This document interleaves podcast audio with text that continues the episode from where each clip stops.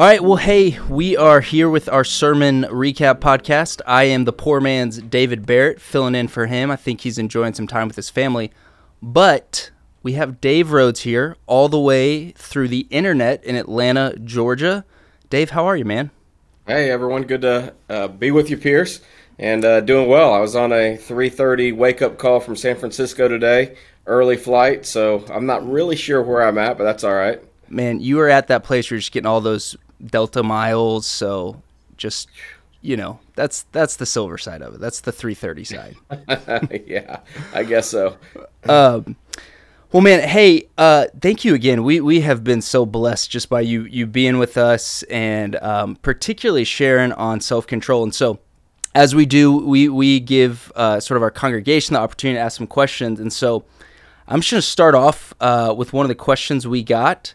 And the first one is if self control is a fruit and we can't bear it ourselves, you know, that's uh, John 15, and, and you mentioned that. But, but then what is our role in self control? Yeah, I, I, mean, it's called self control, right? right. It does mean, seem it, like we have a role. right. Uh, God it, control. Know, right. Yeah. I mean, well, with everything in faith, God's the initiator of things. Yeah. He's the one um, who produces the fruit. The Spirit of God produces the fruit in us. Uh, but our cooperation has an impact on the way that fruit is produced in us. We can either join with God in what He desires to do, wants to do, or we can get in the way of what God wants to do, um, or just simply ignore it altogether. Um, and so I, I, I, would I would put our role as cooperation with the Spirit of God, surrendering to what God wants to do, and then embracing uh, what God is doing and partnering with Him uh, for the creation of those things. Uh, but I think it's important, you know, when Jesus says, you know, I, I'm the vine, you're the branches apart from me, you can do nothing. We don't actually believe that, right? We always think there's lots of things I can do, yeah. uh, but but uh, what he, what he's saying there is, an anything good that's going to come out of you uh, is going to be initiated by me, and you can either partner with that. Um, again, Jesus's analogy is he's the vine, we're the branches, so there's a partnership between vine and branches. Uh, but the initiator of that is is God Himself. Yeah, that's good, and and this might lead into kind of my next question because I I I think you're spot on. Just in our culture today, it's hard to comprehend us not doing something to achieve something in return, right? I mean, we constantly live in a culture in which we always are looking to invest and then receive, invest, receive. Yet, like you said, that's the antithesis. That's the opposite of the gospel. The gospel is that we have been given, right? We don't we don't put in effort, we don't bear fruit ourselves, but instead the fruit comes through obedience in the Spirit. And so it kind of leaves us almost feeling like we're just twiddling our thumbs in a way, and, and that doesn't seem to work out in how our society is structured. And yet, I think self control is uniquely challenging in 2023. And I don't know if it's social media, I don't know if it's the age of the internet and accessibility, but what do you think, or are there any unique challenges to self control, particularly in our culture or in our you know age of 2023 yeah absolutely. I mean i i, actually like the translation of self mastery mm. better than self control uh, it's a sense of knowing who god is knowing who you are uh, a sense of uh, becoming who god has dreamed you or destined you to be and the freedom to actually step into that and do that and not settle for, settle for lesser versions of who god has made you to be. And so there's this sense of uh, I, I, you can think about the Christian life this way: it's about um, uh, learning more and more about who God is, learning more and more about who I am, so I can surrender more and more of who I am to more and more of mm-hmm. who God is. Uh, one Presbyterian pastor said it this way: he said, "You can only surrender as much as you know about yourself to as much as you know about God." So it's that ongoing discipline and and I think you know discipline is part of the Christian life. Yeah. You can't actually even think about discipleship without discipline. That is, I mean, they come from the same idea. Right. Uh, and so you know, I, I, don't have any control of my natural born talent as an athlete, but I can discipline that talent mm-hmm. in a way that uh, matures it in a way that uh, takes advantage of what I was created with. So we don't get a chance to, to do the creation, but we do get a chance to do the partnership. And discipline's part of that whole thing. And unfortunately, discipline's been one of those things that's left out of uh, our understanding of freedom today. We think freedom's the ability to do anything you want to do versus the capability to become who God's always created you to be. And so we in our society have um, somehow manufactured a false freedom that doesn't require yeah. discipline. And I think that would be foreign to the world of the Bible or to the thoughts of Jesus on what true freedom actually looks like. And not only that, we've gone a little bit further in our society um, and we've made outrage the new rage. I mean, I wrote an article probably two years ago, like, don't make outrage the next rage. Um, and so everyone's outraged about something, and it's almost uh, we glorify being out of control. Um, or we glorify this sense of outrage, and there are things to be outraged about. So I don't want to, you know, sure. neglect that. There are some things that, but but you can't be outraged about everything all the time. Uh, and somehow we've made that normal. and We've called that freedom. Yeah, I've I've heard it said that you know in America we always view freedom as a freedom to, right? So we have a freedom to bear arms. We have a freedom to say whatever we want. But but biblical freedom is a freedom from, right? It's a freedom from the bondage of slave, and, and that's drastically different. And, and, both are freedoms. Both are freedoms. I'm sure that you and I are grateful yeah. for, but albeit different, right? And so yeah, free, freedom from, and I'd say freedom for. Yeah. You know what? What are you set free for? Uh, and what are you set free from? So we're set free from bondage, but we're set free for the good work that God's been in God's imagination from uh, the beginning of time. Yeah, uh, I love that. I love that. Hey, so one of the things that, that we got a question on, and I I really loved this point, and just the the way that you brought in the story of Job uh, was was really really impactful just to my own listening. But the question is, you know, you talked about consequences and sufferings, and in my notes you said that consequences is my life falls apart because of a bad decision I made, and then you sort of juxtapose that to suffering, which is my life falls apart despite making good decisions. And so the question yeah. is, why would someone experience suffering because they do something good? Yeah, I mean, so Job sets in the scripture as wisdom literature as a corrective to what I'm going to give you some big words here. It's called Deuteronomic theology. Deuteronomic theology is basically the idea if I walk away from God, then you know I experience despair and destruction and uh, devastation and death, and we see that from Genesis three on. Um, and Deuteronomic theology says if I walk toward God, then I'm going to gain blessing and I'm, you know, uh, success and different things like that. And that that is generally true. That is generally true. So the more that I walk toward God, the more blessed my life, more blessing my life exudes. This is Abrahamic uh, Genesis chapter 12 um, promise that God that God makes.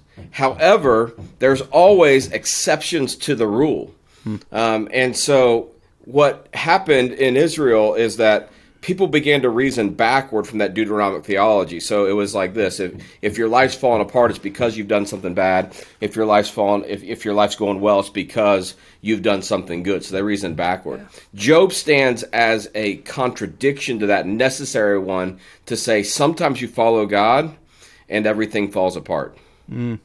Um, and so I, uh, what I was trying to do is to say, you know uh, when we face circumstances in our life, sometimes those circumstances are made from my own choosing. Um, and there are consequences that you know I, I, I want to do whatever I want, then not suffer any consequences or get God to deliver me from consequences. And the truth is, you know, even as a Christian, when we make that bad decisions, we're going to experience consequences for those things. But sometimes when you follow God, your life gets harder. Sometimes you get poorer. Sometimes you go through difficult kinds of things the Bible has a term for that. It's called suffering. And so, what I was trying to distinguish is um, following God is not a hall pass from experiencing challenges in your life. It's not a hall pass to just say everything's always up and to the right. Sure. Sometimes following God leads you down and to the left. Um, and and and uh, it's not because God's masochistic and He's trying to bring bad things upon you. Uh, but what you'll find is all throughout Scripture, um, those who suffer well come out with a testimony. Um, mm-hmm. and they realize some things that God's placed in them that they may not even realize any other way. So what, what I was trying to convey is that God's not the cause of our suffering, but he is an opportunist in the middle of our yeah. suffering.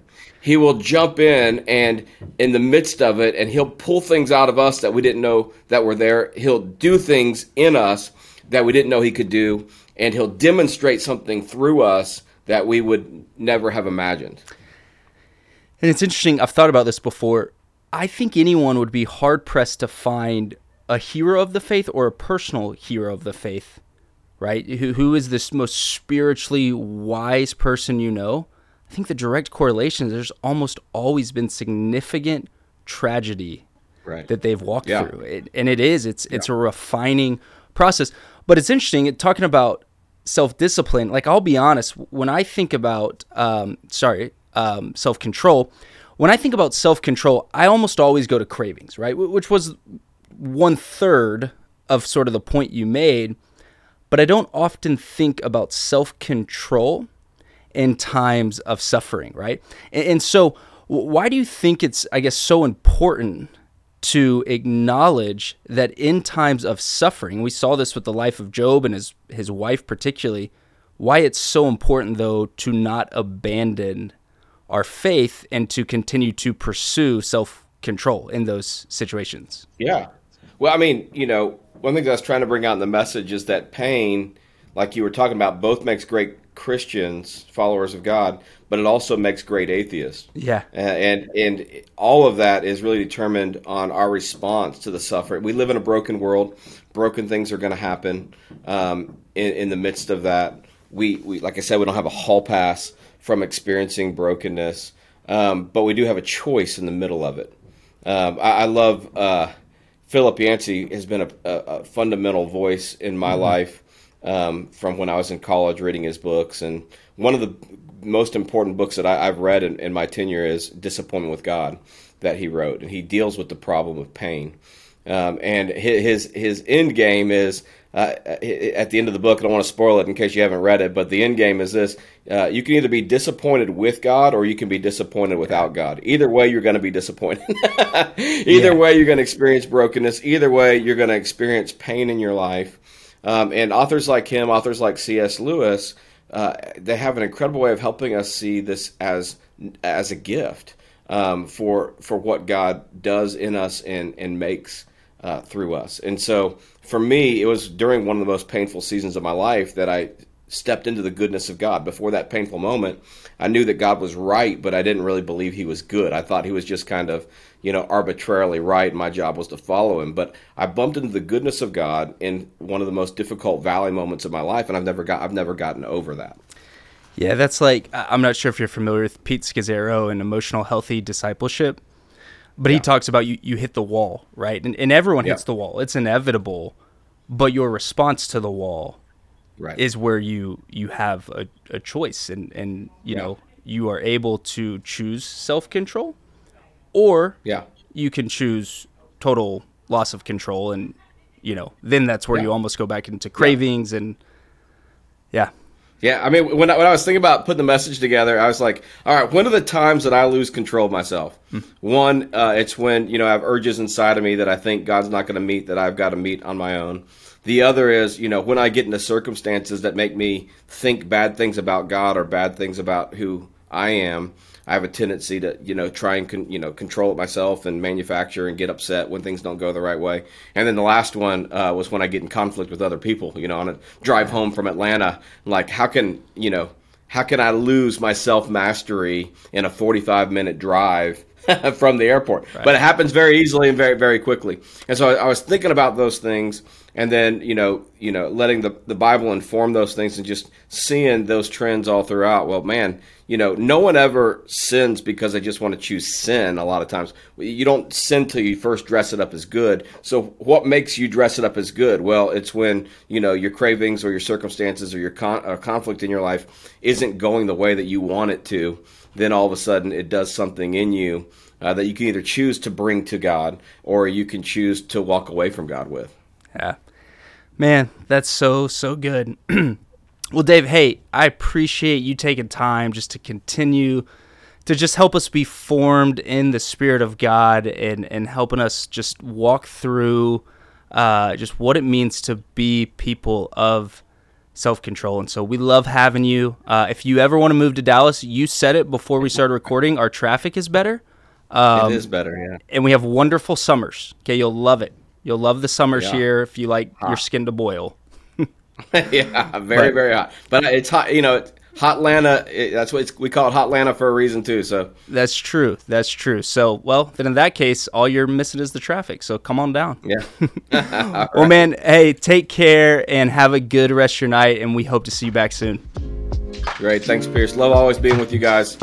Great, great time there at the Heights, and uh, am so uh, honored to be part of what God's doing there.